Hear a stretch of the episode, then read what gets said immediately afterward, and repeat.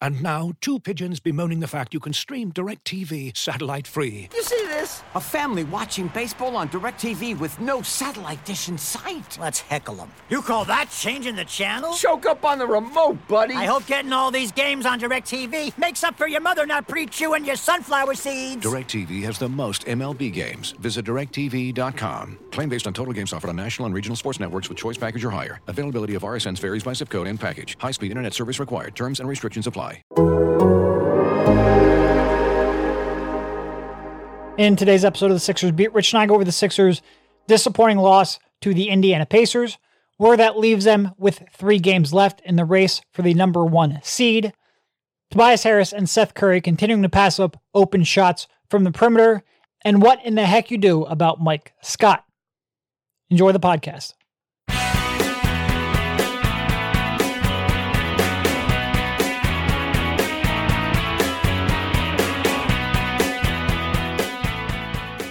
All right, welcome everybody. This is Derek Bodner, joined by Rich Hoffman on the Sixers Beat, a part of the Athletics Podcast Network, doing something we don't do all that often, talking about a loss. The Sixers' eight game winning streak snapped by the Indiana Pacers, who are fighting for playoff positioning and for a little bit of calm in the storm after a really tough uh, couple of weeks for that franchise. But the Sixers fell 103 to 94 to the Pacers uh, on Tuesday night, snapping their win streak. How you doing, Rich? I'm great, man. You know, it's it was funny to hear them talk about that loss. You know, Tobias Harris got asked, I think, a fairly benign question after the game, and he was like, "This was a terrible loss for us. This was we were bad. If we want to go all the way, like this is not how we should be carrying ourselves. We were complaining too much with the refs. That's probably true." Um, but also something that happens in a lot of games for the Sixers and other NBA teams, and they win. Uh, they find a way to win a lot of those. Yeah, it was. Uh, they, they're not the best at explaining losses. This team, you know, there's no like calm answer of no. Yeah, we. You know what? We we didn't get the ball into Joel that and, much. And or, look, Doc's like sort of like default response of, "Boy, we sucked." Like we didn't execute at all. I was expecting. I forget who it was, but it said like, "What do you think of your team's execution?" And he said, "I'm in favor of it." Like this, we're talking back in like the 60s or 70s. This is a quote from. I half expected him to come out and say that. That's sort of the way he goes. He goes in a sarcastic sense. Um, but yeah, other than that, and look, they haven't had a whole lot of practice explaining losses. Like this is a uh, no. a rare occurrence of late. No, they've the, the closest thing they've had is to explain one of their eight wins. right. That that is like Boy, that Spurs a, game was closer than expected. Like that's not yeah, the same. Yeah, it's not a perfect performance, and it, and it wasn't. You know, the, I do think there is a uh, a worthy distinction between a you know a bad win and a good win. Like you, you want to continually keep playing at a at a high level. Yeah, they, they were bad last night. It was different than some of the bad losses earlier in the season, though, when you know, I'm thinking back to like the Cleveland game earlier in the season when they didn't have Embiid. I'm thinking back to the Detroit loss. I don't know. That was probably like a couple weeks into the season. When like those games, the Sixers just didn't have it from the jump. And, and you knew, oh, okay, they're going to get killed tonight. That's, that's fine. Uh, whether it's a schedule loss or a Joe's not here loss, combination of the two, whatever. Last night, little bit different because they played pretty well in the first half. Like, built an 11 point lead. Offense was humming.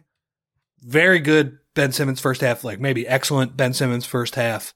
We, I mean, we both made the comment. It looked like he was back on the way to a, a, a Utah Jazz like performance. Yep. Floor was spread for him. We will, I mean, that, that is the only benefit, it seems like, of not having Joel Embiid is that it does seem to give, at times, not always, not as much as we would hope for, Ben Simmons a runway to attack the rim like he is uh like he is capable of and he did that in the uh, in the first half. And then in the second half, I don't know what is was it the worst halftime speech doc? I should have asked him that after the game.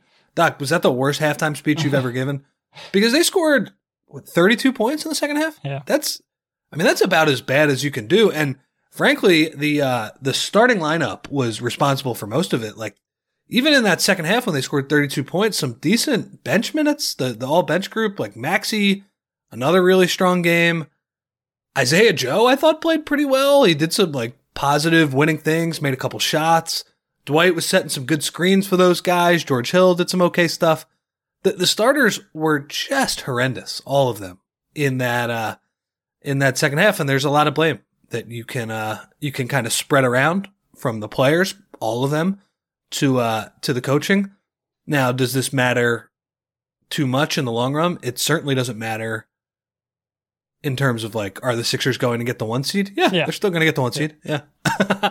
um, but you know, I I guess those, uh, you know, we, we were talking about some of those wins were over the past week or so have not been quite as clean as the Sixers would have hoped for, considering they were healthy, they're playing for something. The other teams just have been banged up, and uh, this one caught up to them because I, I, I really, you know, th- that's a banged up Pacers team.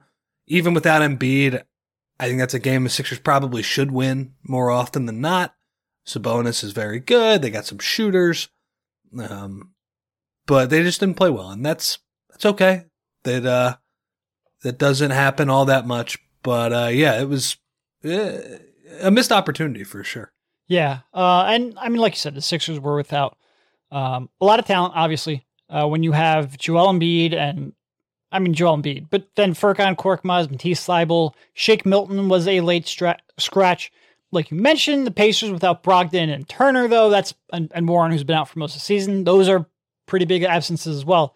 This was a certainly a very winnable game, especially when you realize the Sixers were you know one game away from clinching the top seed in East. Like this would have been a nice to have for sure. Not critical that they lost it, but it would have been a nice to have. And for them to come out and play like they did in the first half, I mean, look, we started coordinating our. They clinched the top seed immediate reaction. Maybe it, maybe it's our fault, uh, but we started coordinating that because they were just blowing the doors off of the Pacers. You know, they were up. I forget what the high watermark in the first half was, but they had a pretty big lead there in the first half, and then came out with just the worst offensive half we've seen from them in. It might honestly be all year. 32. Um, That's yeah. unbelievable. I think 32. I, I think Reuben Frank had the stat. He looked it up on StatHead that it was the lowest points per game, I believe, since December or in a half for the Sixers since December 2016. Yeah. Yeah. There's been some bad teams, but eh, not really. Most mo- mostly good teams, but that's a lot of basketball. well, I, is- I was thinking of that second half when Joel missed um missed most of the second half, and Embiid and Simmons were hurt. But yeah, there there's been a lot of basketball in between that and there. It was bad, and I thought in the third quarter it wasn't a train wreck yet. They just they missed some shots. Yep. Like that tends to happen though. When you miss some shots, it gets into your head. You press a little more. Your defense isn't playing as well. You're playing more in the half court, and when this team is confined to a half court, you know, this team still, for as strong as they've been, and as much as we talk about, like, hey, they're going to be the one seed, they're a really good team, they're a dominant defense, blah, blah, blah, blah, blah, blah, blah. When they're confined to a half court, outside of Joel Embiid, I don't really know what their identity is. I don't really know what you can count on all that much. And Simmons in the first half got a lot of looks in transition, got a lot of looks in early offense uh, before the defense was truly set and matched up. But when the game slowed down, he sort of went back into his shell a little bit. And you didn't get that Utah performance that you got from Ben Simmons. And it's just like when Seth Curry is passing up open shots Ugh. and Danny Green's having an off night and Tobias Harris shot 11 for 24 and like all things considered he's very far down your list of problems but like he didn't have an ultra efficient night. I don't 100% know what you rely on when Joel Embiid's out. And that's why you still have through all of the accolades they've gotten, they're still a middle of the pack defense, and in the playoffs, a middle of the pack. Or I'm sorry, a middle of the pack offense, and in the playoffs, a middle of the pack offense does scare me a little bit. It does. Yeah, they defended pretty well, you know, th- throughout the game last night, um, especially considering that Embiid wasn't in there. And yeah, I mean, you- just rattled off where you can put the blame. I was, I would say I'm probably a, a little concerned that Tobias couldn't score on TJ McConnell. Hmm. You know, like they were trying to get him on a couple of possessions late in that game against isolation, kind of isolation hunting mismatch basketball, which he has done pretty well Yep. with in the crunch time this season. And, you know, for whatever reason, it, it wasn't happening last night. I mean, he, he looks like, he looked like he was getting similar shots to what he gets. Like it's, he's never going to shoot a ton of free throws in that situation. It's always going to be kind of a physical drive or a post up, rise up and shoot over the guy, whether it's a floater or mid range jumper. And they, they weren't going in. So that's concerning. He was not quite as good. And yeah, with, with Simmons, he shot three free throws in the, uh, first six minutes of the game. He, uh, and one of those was a, was an N1, obviously, because why would he get fouled shooting a three? Because he never shoots a three. Uh, he, uh, so he shoots free, three free throws in the first six minutes of the game. You know, I, I don't know. I'm not looking at what he finished with, but we're talking about probably like 30 plus minutes the rest of the game. Zero free throws. And Yeah. look, that's just not his game, but that, that is something we need to point out. Like that, that it is not his game because in that fourth quarter when everybody else is struggling, and I, you know what? I do agree with you. Like if Danny Green makes a couple of those threes in the third quarter when he was wide open, it, it could be a different game. It, it started out kind of looking like that first half. But I think that's one of the reasons why Embiid is going to be, you know, an all NBA player or MVP level player is because when the Sixers are struggling, Ben Simmons cannot get them out of their rut with free throws and just getting cheap points. He that that's the one thing like watching Ben. He does not score cheap points. Everything is like super pretty, Yeah. a nice dunk. Like Well, if a we couple were- of those turnarounds last night were a little bit cheap, but not with regularity for sure. yeah, I mean, I And, and can we? ju- I just want to go on record. Ben Simmons has not turned a corner. You're not going to see that jump shot unleashed in the playoffs. It's not something you can count on. It's just one game. Maybe I'm wrong, but right now it's it's a game. We'll see what happens going forward. Let's not make too big of a deal of the fact that he hit some late shot clock turnaround jumpers. Please, Oh, please. You just said it too. Late shot clock turnaround Yeah. jumper. Throughout his career, he has shown not just a willingness, but a like. Those are the only ones he likes because Yeah, you can't there's hold it something against in- them. there's something in his head that says this is the toughest shot, and it is um, the toughest shot to take. So if I miss, who cares? No big deal. Honestly, like those shots are terrible. I, I, I don't like them at all. He has to shoot them like on a couple of occasions. Like I mean, and good for him knocking them down. But yeah, like if you look at his uh his style points on his uh on his buckets, they're all really high. Like they're like nice. Oh, that offensive rebound putback, which I, I don't think was initially maybe his plan, but I think he realized he came up short quickly and has a quick Yeah. second jump, and it was real pretty. But yeah, yeah. This episode is brought to you by Michelob Ultra, the official beer sponsor of the NBA. Want to get closer to the game than ever before? Michelob Ultra Courtside is giving fans the chance to win exclusive NBA prizes and experiences like official gear, courtside seats to an NBA game, and more. Head over to michelobultra.com slash courtside to learn more. Looking for an assist with your credit card but can't get a hold of anyone? Luckily, with 24 7 US based live customer service from Discover, everyone has the option to talk to a real person anytime, day or night. Yep, you heard that right. You can talk to a real human in customer service at any time. Sounds like a real game changer if you ask us. Make the right call and get the service you deserve with Discover. Limitations apply. See terms at discover.com/slash credit card. Yeah, that it almost looked like that was the uh I guess that's called like a dinner served in a, an NBA street or like an off the backboard. Like I don't know what they exactly called it, but it, it almost looked like he kind of did that off the front rim, which Yeah. was, I mean, that was impressive. Some of those transition dunks were just very forceful, dominant dunks, but he does not get you the cheap points that Joel Embiid. Joel Embiid is on one end of the spectrum with cheap points. That guy lives in the cheap points. Like he is, you know, he's like the guy in uh, in Breaking Bad who's like laying on all the money at the end. I, I haven't seen uh, that show, but that meme, just just him whoa, laying. whoa! You've never seen Breaking Bad? That, that's it's a good point. Uh, Holy so, shit! So I have I- been podcasting with you for how freaking long, and I've never known this. Yeah, I guess we can talk about that for a minute. I so I made it um probably a season in. All right, and the first season is a little bit slower. It does pick up a little bit, especially like the first couple episodes can be a little. Well, I mean, then again, they did chop up a guy in a bathtub in the first episode, but it can be a little bit slow moving in terms of dialogue. It picks up pretty considerably. Uh, All the the, all is- the TV you watch, you've never got through Breaking. I, um, my mind, like I don't watch a whole lot of TV anymore, uh, at least as much as I used to. Um, but you, I, um, my mind is blown. My mind is blown. Yeah, it's it's my one big weak spot. It's I mean, part of it is people always say you need to watch this, and Better Call Saul too. Like go right into Better Call Saul. You've got an off-season project. Off-season project. I know, and people say it's just the the best written show going. Uh, look, I, I agree. I, I I do quit shows a little too easily. Uh, see, when, when I get started, I like it can be awful, and I go through it. Um, yeah, I'm uh, I'm committed. I, I it takes a lot to get me started, but once I get started, I I'm committed to it. Anyway, we're off. To, I don't even remember what we were talking about. No, this was great. This was a great. Be- I, I'm literally like, there's very few things that you say that surprise. I mean, look, we've I, I talk to you more than most of my family, uh, and I've been doing that for a long time. So there's very few things that you say where it's like that blows my mind. That blew my mind. I thought that show would be right up your alley. I'm mean, I kind of already know what happens at the end of it. Not that that would take away from my enjoyment, but it's been uh, spoiled. Yeah, no, there's a lot of uh, a lot of stuff I could watch uh, from that.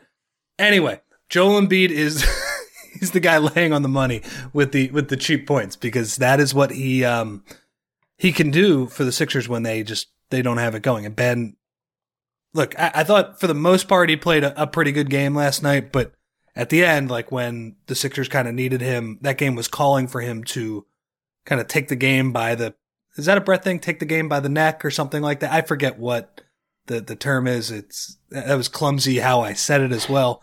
This, is, this has been a clumsy That's all right. five I'm, minutes so of I'm not paying attention to a word you said. My mind is still elsewhere. Um, Yeah. So yeah, he just he didn't take over the uh the game. That's okay. But like I, I would say that every player in that starting lineup was um bad. He was bad. Like you mentioned the Seth Curry passing up threes. What the hell, man? I honestly he's played pretty well over the past, I don't know, six, seven games. Looks like he's moving a little bit better, all that stuff. I, I'm sorry. He took three threes in the first like four minutes of the game. Yeah. He took one in the last 31 minutes. And you know, this wasn't like he was getting double teamed, Yeah. you know, off the uh off the catch or something like that.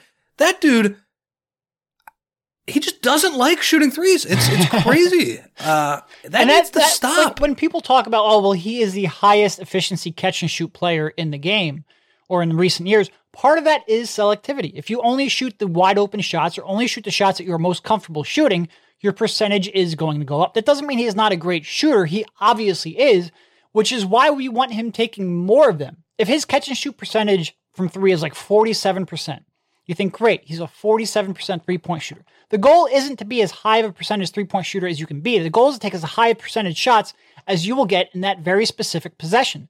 And there are so, very many times where he passes up a shot which has a higher expected value than any other shot they are going to get for the rest of the possession. That might end up bringing up his three point percentage. That doesn't help the team. It, it is this when we start talking about you know, um, and that's a little bit too with Tobias. Like people, oh, he's on pace for 50, 40, 90. And oh, that's historic and it's very rarely ever. Well, if you actually like start looking at some of the advanced metrics of, you know, offensive win shares or, or, or um, OBPM, like he's not having a historic season. He's just having a, a threshold season that we don't see all that often. Part of that is he is passing up efficient shots that might drag down his own individual efficiency, but would help the team. And when you look at it, this is a team that is still mid pack offensively, despite the brilliance and dominance of, of Joel Embiid. And despite the fact that they can get out in transition, when they are confined to a half court, it is still clunky. Not clunky. Last year was clunky. It is still inconsistent and can be pulling teeth at times to get them to take efficient shots. And it is very, very frustrating. And when you get in the playoffs, the difference between advancing or winning a game, maybe advancing in the playoffs, can be did you make use of your the opportunities that you had and this team still passes them up way too much for my liking. And it's not just like it's it's not I'm desperate to see them shoot a high volume of threes. And I think Doc sometimes like interprets those questions as I don't care about that. I care about scoring points. Well, I care about scoring points too. My whole thing is I think you can score more points if you were a little more trigger happy in uh, taking the n- not taking contested threes or threes you're not comfortable, but the shots that are there, this team passes them up way too much. They're just not good enough offensively when Embiid is is in the lineup, and and part of that is Curry has to look around and see like, all right, our scoring options are not as great right now, and like me taking a semi contested three, not even. I, I- would say a, a very lightly contested three. I'm that not asking a, him to be Steph Curry. a good result. He's, you know what, he has had, I think, a very positive impact on this Yeah. team just just because of his gravity and so like look, as much as we um are talking about, You know, he, wasn't getting double teamed at all times. Like teams do pay attention to him from beyond the 100%. arc. Yep. And I think that is a big part of Embiid's season. Yep. The, the difference between that and whatever Josh Richardson was doing last season. But they, they- there needs to be an off-season project of en- enough with the 50 50 90 stuff. Like you could shoot 43 42% on way higher volume, Yep. I think. Uh, And add And more value. And that that's true. that's Like, one. That's the one area Doc actually pointed out too. Like, yeah, we need him to shoot more. Remember, he got asked about that. This was probably like a month and a half ago at this point. But he was he actually admitted that he was like, yeah, we need him to shoot more. he's Doc can be a little inconsistent on uh, whether he wants players to take more or not uh, threes. And look, what you bring up about gravity is a good point, and that's part of why when people are like, "Ah, well, we need to lower Seth's minutes or or or cut back on his role," it's like, yeah, but his gravity is really important with Embiid, and that's still true. That's true even if he's not taking all of his open threes. But guess what? His gravity would be even more if defenses were scared of him pulling the trigger more often. And also, and this is what I'm going back to, you're not maximizing your expected value because you're just not going to get a shot that's that good again in the possession. And those are the ones that really drive me uh drive me a little bit batty, but he's it's also I don't think it's likely him he's certainly not going to change between now and the end of the season.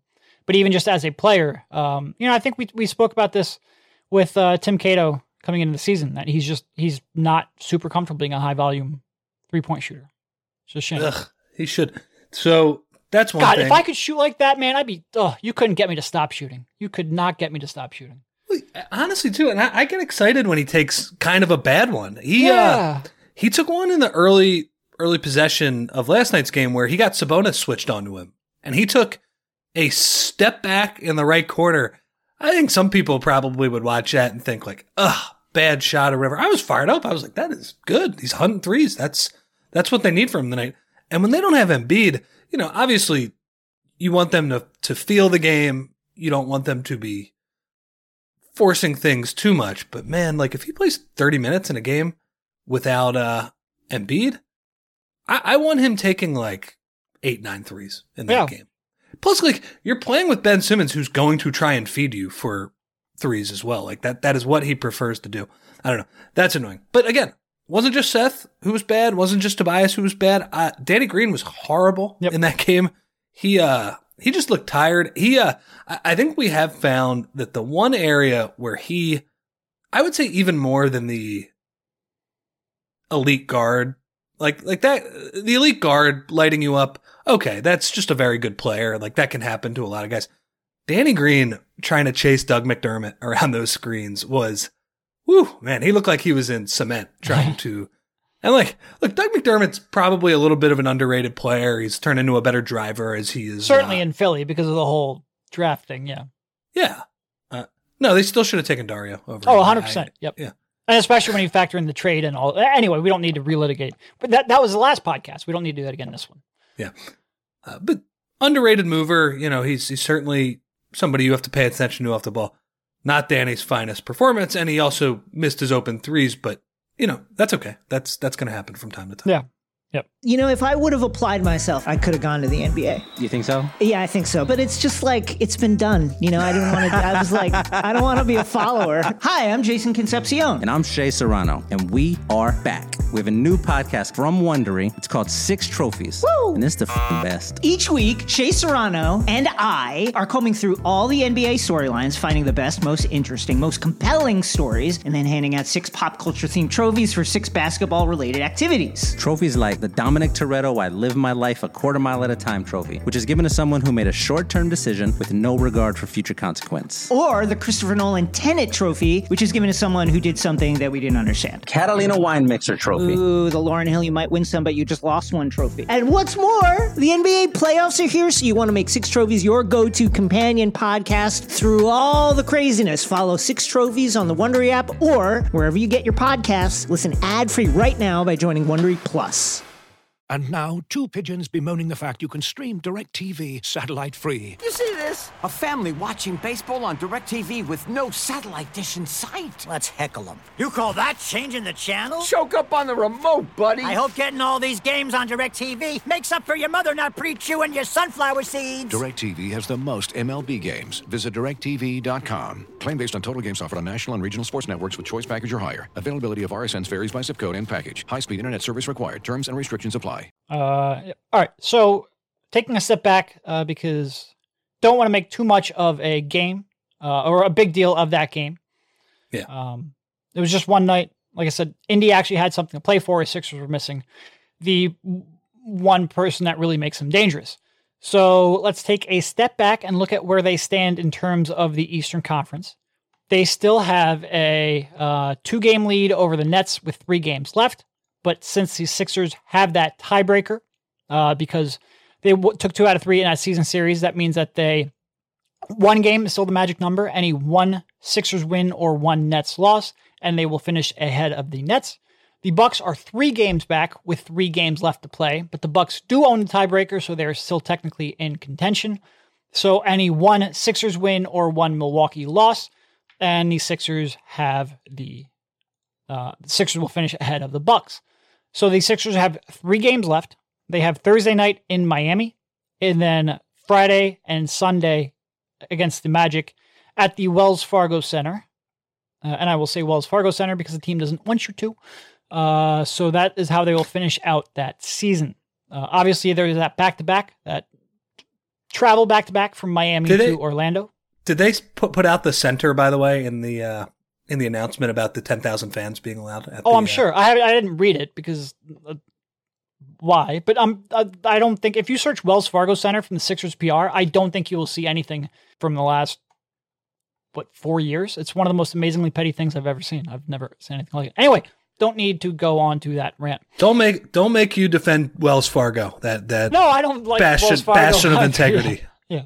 Um, so yeah, that is how they will uh, finish it out. You have, um, and they're still like ninety. I don't know the percent, but ninety-eight percent chance of getting the one seed. Like they're not. They better not, especially with the Magic uh, closing it out. The Magic, who are twenty-one and forty-eight on the season, uh, and have lost, I think, something like eleven of the last fourteen games or something like that. Like they are not a good team taking one out of two from Orlando should be a slam dunk almost regardless of who is healthy and available for those games. In terms of the injury status, uh, you had Joel Embiid who missed the game with a uh, non-COVID related illness. Furkan Korkmaz who has that right ankle sprain. Shake Milton who was a very late scratch with right knee swelling. And then Matisse Thybulle who injured his hand and has soreness in his hand. It doesn't seem like any of those should be playoff threatening. You know, I think you were mentioning uh, Korkmaz practiced earlier in the week, so it seems like he should be relative. And Korkmaz is when he sprained that ankle probably looked the most serious. Uh, that was the one that concerned me when it happened because ankles can be tricky, uh, but it looks like he is working his way back. Shake Milton was a, a surprise. Um, I didn't see that one coming. He wasn't on the, uh, you, you know, Doc mentioned who was going to be out before the game, and he didn't mention Milton. So we'll get more information on that. And Thybulle with the hand, I think has a lot of people really worried, but I'm not sure if that is going to be play. I, I don't. I think he should be. I don't know. I, I guess we'll find out. So that, that's sort of like the recap of that. Um, what are you What are you looking for here in the last? I guess. Well, let- let's assume that they clinch this. If not against Miami, then certainly in that first game back against Orlando. Let's here. Let's throw out a hypothetical. Let's say they lose in Miami. You have a back to back against Orlando. How do you handle that rest situation going forward with, with that back to back and that three games in four nights? Do you do you play everyone against um, Orlando on Friday to try to clinch that one seed, or do you rest anyone? Yeah, that's the tricky thing because so so Miami to me is the most valuable win to get here because like look, we we did our rankings of potential playoff opponents. Miami has moved into a three-way tie, I believe, for the uh for the 4 seed. So if you if you can knock them down to 6, I think that has some value. Miami was the team we settled on that we would least want to play. I think especially when we were talking about Boston at that time, uh, they certainly have moved down a notch Yep. or two now that Jaylen Brown is out for the the rest of the season. and they're they're three games back of that that trio you mentioned: Hawks, uh, Knicks, Heat, three way tie for the fourth, fifth, and sixth seed at thirty eight and thirty one. Boston is three behind that. So yeah, if you can, you know, uh, avoid, you know, you one seed plays winner of four or five, you can avoid that Miami matchup. That would be beneficial for sure. Could definitely see Boston in the first round. By the way, could could see them in the first round. They could miss the playoffs. I, I could easily see them lose two games with how up and down they've been.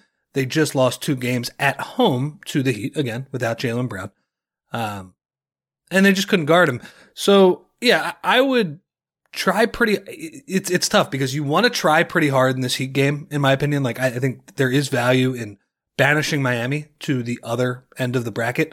Like that would be from a Sixer standpoint, it would be a lot of fun to play against Indiana, Washington, Charlotte, Boston, while watching Milwaukee play Miami in the first round.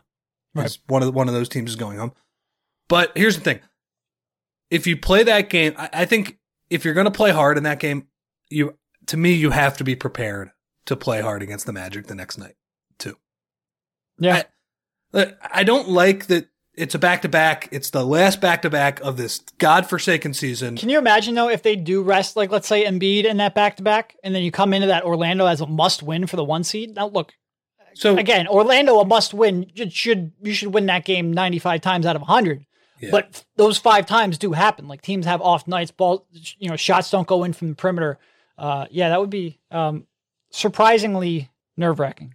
I'll be interested to see how they handle it because like to me, the, the best way to go with Embiid for these last two games is he plays in one of Miami and Orlando, and then he plays Orlando on Sunday. Just because, like, I don't think you want to rest him for both of those games. You want him to keep his relative rhythm, but you also don't want to have to play him back to back either. Like that just seems unnecessary at this point. I yeah, I mean, it, it would be kind of ballsy to to not play Embiid in that second game if you do in fact lose in Miami, which seems very possible. You could play a pretty good game and still lose to them, in my opinion. Um, I don't know, man. It's just you should beat Orlando kind of regardless of who you put on the floor, but you know, I, m- maybe it's recency bias. Maybe it's just that I saw that second half of last night's game. Look, Orlando stinks and they're trying to lose, but uh, any, anyway, it'll get done one way or another. But yeah, how they handle it is, I, I thought it was interesting that like Embiid played the second half of the back to back on uh, on Saturday. Simmons did not, and then they kind of reversed roles uh, for the for the Indiana game, and he doesn't travel. So, I th- I guess that's one long way of doing the the shrug emoji, but you know we'll see. Sorry, I had myself muted. Um, really, what you're hoping is that uh, nice catch, nice catch really what you're hoping is that they take care of business in Miami. You don't have to worry about any of this uh, because you look at Brooklyn, and Brooklyn just got, or they're scheduled to get James Harden back after a month and a half absence. And the uh, lineup they have, or the, the schedule they have left Spurs, Bulls, Cavs, all in Brooklyn, all at home. So you don't expect them to lose a game, or at least you can't count on them to lose a game. Milwaukee has a mildly tougher schedule. They play at Indy on Thursday, then against Miami in uh, Milwaukee on Saturday, then could be Chicago. a could be a laydown game, by the way. Yeah, uh, and then at Chicago to close it out on Sunday. So they have a mildly tougher schedule, but even so, they could run that table too. You don't want to count on any of those teams losing a game. You do need to win one. And again, two against Orlando. If you don't win one of those two, you don't deserve the one seed. Uh, you should a team of the quality of the Sixers should be able to take care of that. It's just you know, do you want to risk that by giving Embiid rest? Probably. I if if you drop Miami, come out, let Joel play 20 minutes, see That's how much they're blowing the door yeah. off of them. Uh, hopefully, it doesn't end up being a full workload kind of game. But yeah, it would be a it would be a little uh, little little dicey to say, ah, Joe, just sit it out. We'll, we're confident we'll win that final game. You, they probably will, but it would be very risky. I, I don't love the idea of playing them a back to back, but I also think it's a little easier when the the break of the the play in tournament is following yeah. the Sixers. Like he's going to be off for a week after this, and yeah. and I think know, for, the, for the one seed, it might like I think everyone gets like five days, but everyone not in the play-in tournament gets five days. I think the one seed might legitimately be like a seven day break in between. Yeah. yeah. So th- that is how I would go about it. I mean, look, if the Sixers want to make another alternate jersey, they have made many over their uh, over their years if they came out with a Knicks Hawks uh, alternate jersey, as as in the first round series, like for Miami, maybe they play against the Vice uniforms against the Sixers Knicks Hawks four five alternates. That is what they're playing for, and yeah. I don't know. It's it's a good position for them to be in. You know, as uh, I, you know, I, I want to be fairly positive here to to be able to kind of be the puppet master and and control who is playing in the uh in the first round below you is is a good good feeling. But yeah, I all things being equal, like I, I would try and uh, avoid Milwaukee or uh, Miami in the first round if you could do that. Yeah. All right, I think that is a pretty good wait, place. wait, wait, wait, wait, Nope, wait. nope, we nope. got to talk about Mike Scott first Oh yeah. a little bit because people were gonna. I, there were probably people during the the Pacers part where they were saying, "How are you not talking about them playing Mike Scott in the uh in that game?" Look, I'm with you. I, I, I don't think Mike Scott is an NBA player even at this point. I'm not sure he's going to be on a roster next season. Derek, what is he shooting from the field right now? 36, I think it was 36%. Not from three, from the field. Yeah, he's And at least you have subpar defense to make up for that. He's shooting 36%, uh, 34% from three. He never gets a line, of course. That is a sub 50 true shooting percentage. Look, when this guy was playable for this team, all he did was shoot threes. He's only I remember- 32 too. It's surprising how quickly he's fallen off. Oh, he's down to 32 now. Okay. No, no, uh, 30, Oh, he is. 30 years old. Yeah, yeah, yeah. That's his age. Like it's not like he's like 36 and should be completely washed. He's just he can't do anything right now.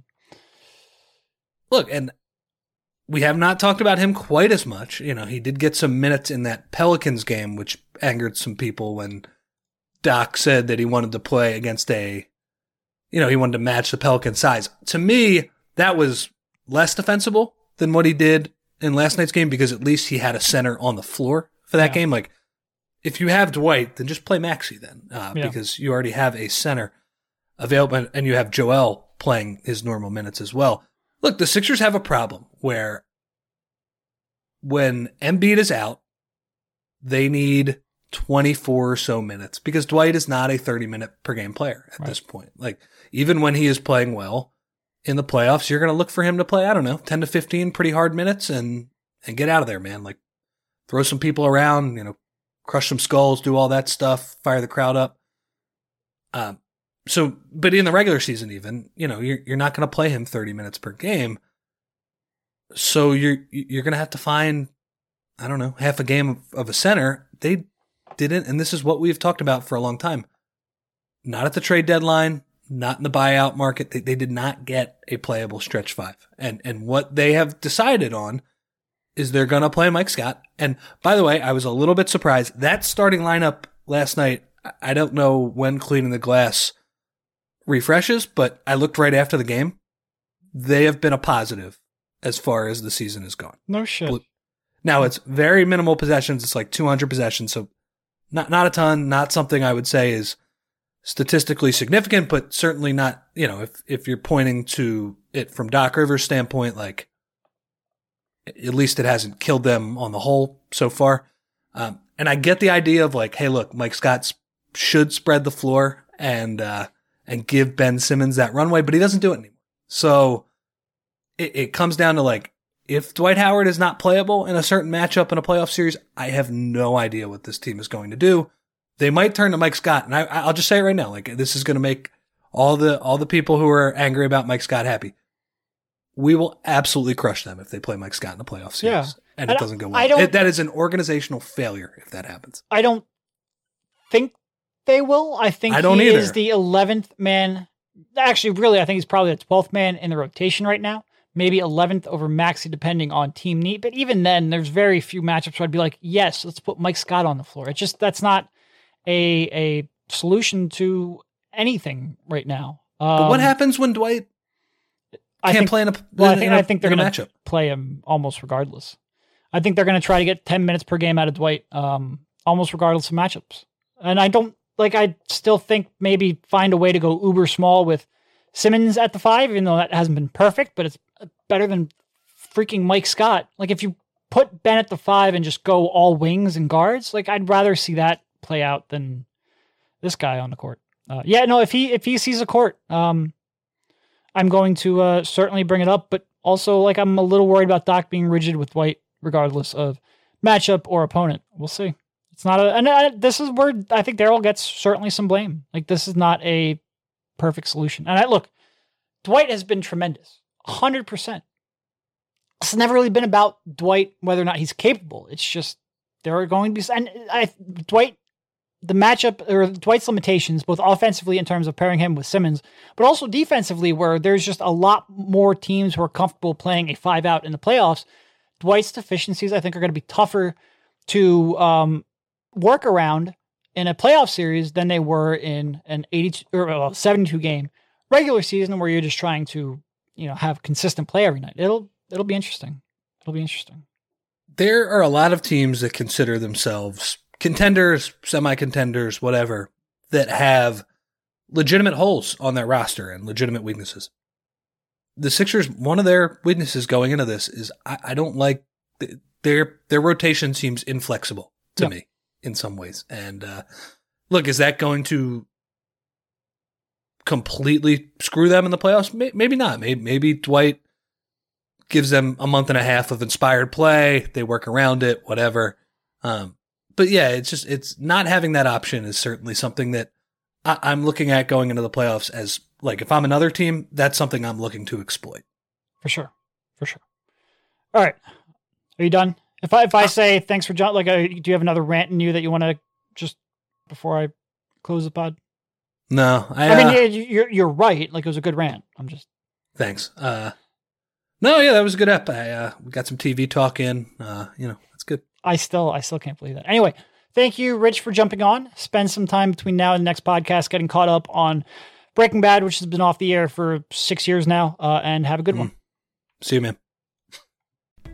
As you've probably heard by now, we've teamed up with BetMGM this season. We'll be using BetMGM lines to make all of our picks, and we'll have special offers for our listeners each week. If you haven't signed up for BetMGM yet, use bonus code The Athletic, and you'll get a one-year subscription to The Athletic, plus up to a $1,500 first bet offer on your first wager with BetMGM. Here's how it works.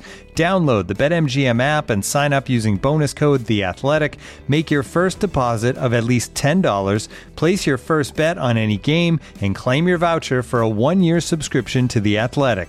See BetMGM.com for terms. U.S. promotional offers not available in D.C., Mississippi, New York, Nevada, Ontario, or Puerto Rico. Gambling problem? Call 1-800-GAMBLER. Available in the U.S. Call 877-8-HOPE-NY or text HOPE-NY 467-369 in New York. Call 1-800-NEXT-STEP in Arizona. 1-800-327-5050 in Massachusetts. 1-800-BETS-OFF in Iowa. 1-800-270-7117 for confidential help in Michigan. 1-800-981-0023 in Puerto Rico. First bet offer for new customers only in partnership with Kansas Crossing Casino and Hotel. Don't forget, if you haven't signed up for BetMGM yet, use bonus code The Athletic, and you'll get a one-year subscription to The Athletic, plus up to a $1,500 first bet offer on your first wager.